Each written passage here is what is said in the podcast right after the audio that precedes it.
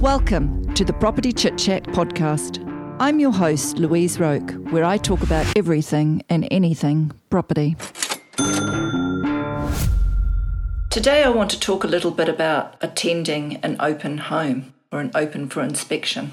I want to talk about it because sometimes when buyers go to an open home, they actually forget or don't give a stuff. I don't know which of the two it is. Maybe it's a combination of both. That quite often, actually more often than not, it is somebody's home. A little bit of respect would be greatly appreciated.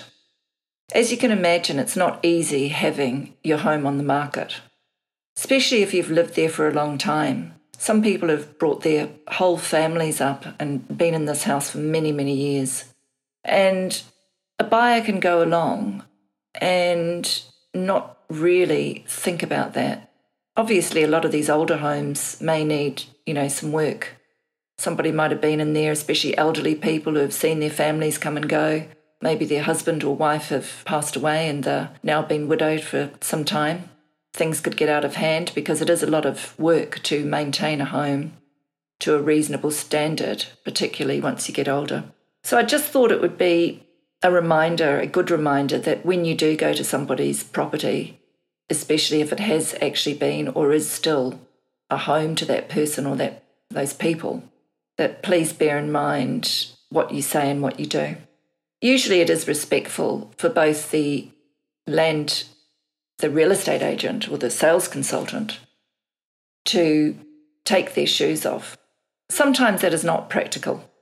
For instance, you might go to a property where the carpet is filthy or the you know the floorboards are there or whatever. But if, if the house is obviously presented well and it's got nice carpets and this, that and the other thing, it is it is respectful actually take your shoes off and leave them at the door.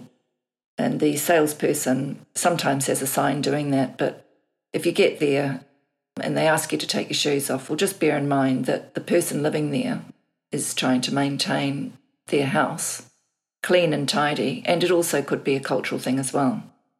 Especially if it's winter or whatever, you've got mud on your shoes and all the rest of it. So that's just a no brainer. It's very important, especially these days during epidemics and things, that a register of who goes in and out that property is kept. So, therefore, I would say to you if you're going to an open home, expect to give your name, both first name and surname, your mobile contact number, and an email address. And sometimes even maybe they will ask your address as well.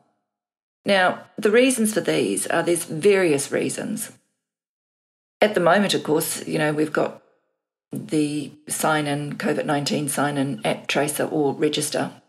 And also, there could be other reasons for this. And one of the main reasons is, is that the salesperson has said to the vendor or the owner of the property that everybody that goes to the property they will follow up with and they will try to get some feedback about the property, see if they're interested in the property, see what price point the person thinks it sits at. And that is why when you go to an open home, you have to expect those details and you have to expect a phone call or a follow up. And quite frankly, you know, it would be great if you could come forward and say what you expect. Because if you're going to open homes and you're not actually in the market, stay home.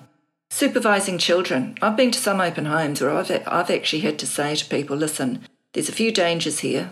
The hand railing is older, the this, the that, and there are hazard signs around the place that a sales consultant should put there if they identify some unsafe hazards. However, sometimes there may be things like you turn around and somebody's child's bouncing on the bed. You know, if you're taking children to open homes, then by all means do.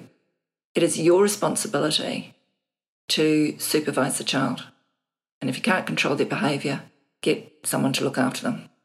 It's someone else's house, as I said at the beginning, that you're going into. I've also turned around once at an open home and I saw somebody on the roof of a house. I just about had a heart attack. I said in a very stern voice, Can you get off there now, please? And then watched him and helped him while he did. You're not a builder. You're not to go and put yourself in a situation where it is dangerous. If you want to look at the roof and things like that, get a builder in or look at it from a distance or whatever. You're not to actually physically go up and look on people's roofs and do this, that, and the other thing because the salesperson and possibly the owner of the property, you know, could be responsible. There's all sorts of things there, and that is just not on. Pressing against something old to see if it will disintegrate or what it's like. Being an intrusive sort of again you're being a builder you're going around and you, you're looking at this that and the other thing pressing on windowsills that are half rotten and all the rest of it. Okay get a building report. Yes visually you can see that there may be something there that you need to look at further.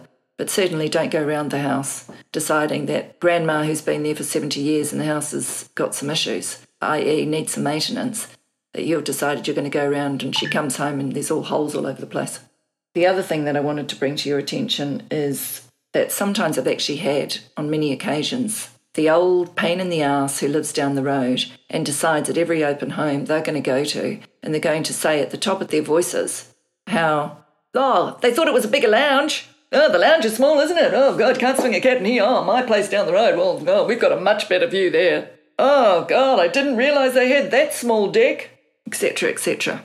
If you want to say that stuff, Go and say it when you get home. Go and say it when you're in the car. Don't say it in front of all these potential buyers, okay, who are there to buy the property. Nobody would expect a sales consultant not to be working for the owner. If you've got an opinion, great. If you're not there to buy it, even better. Stay away.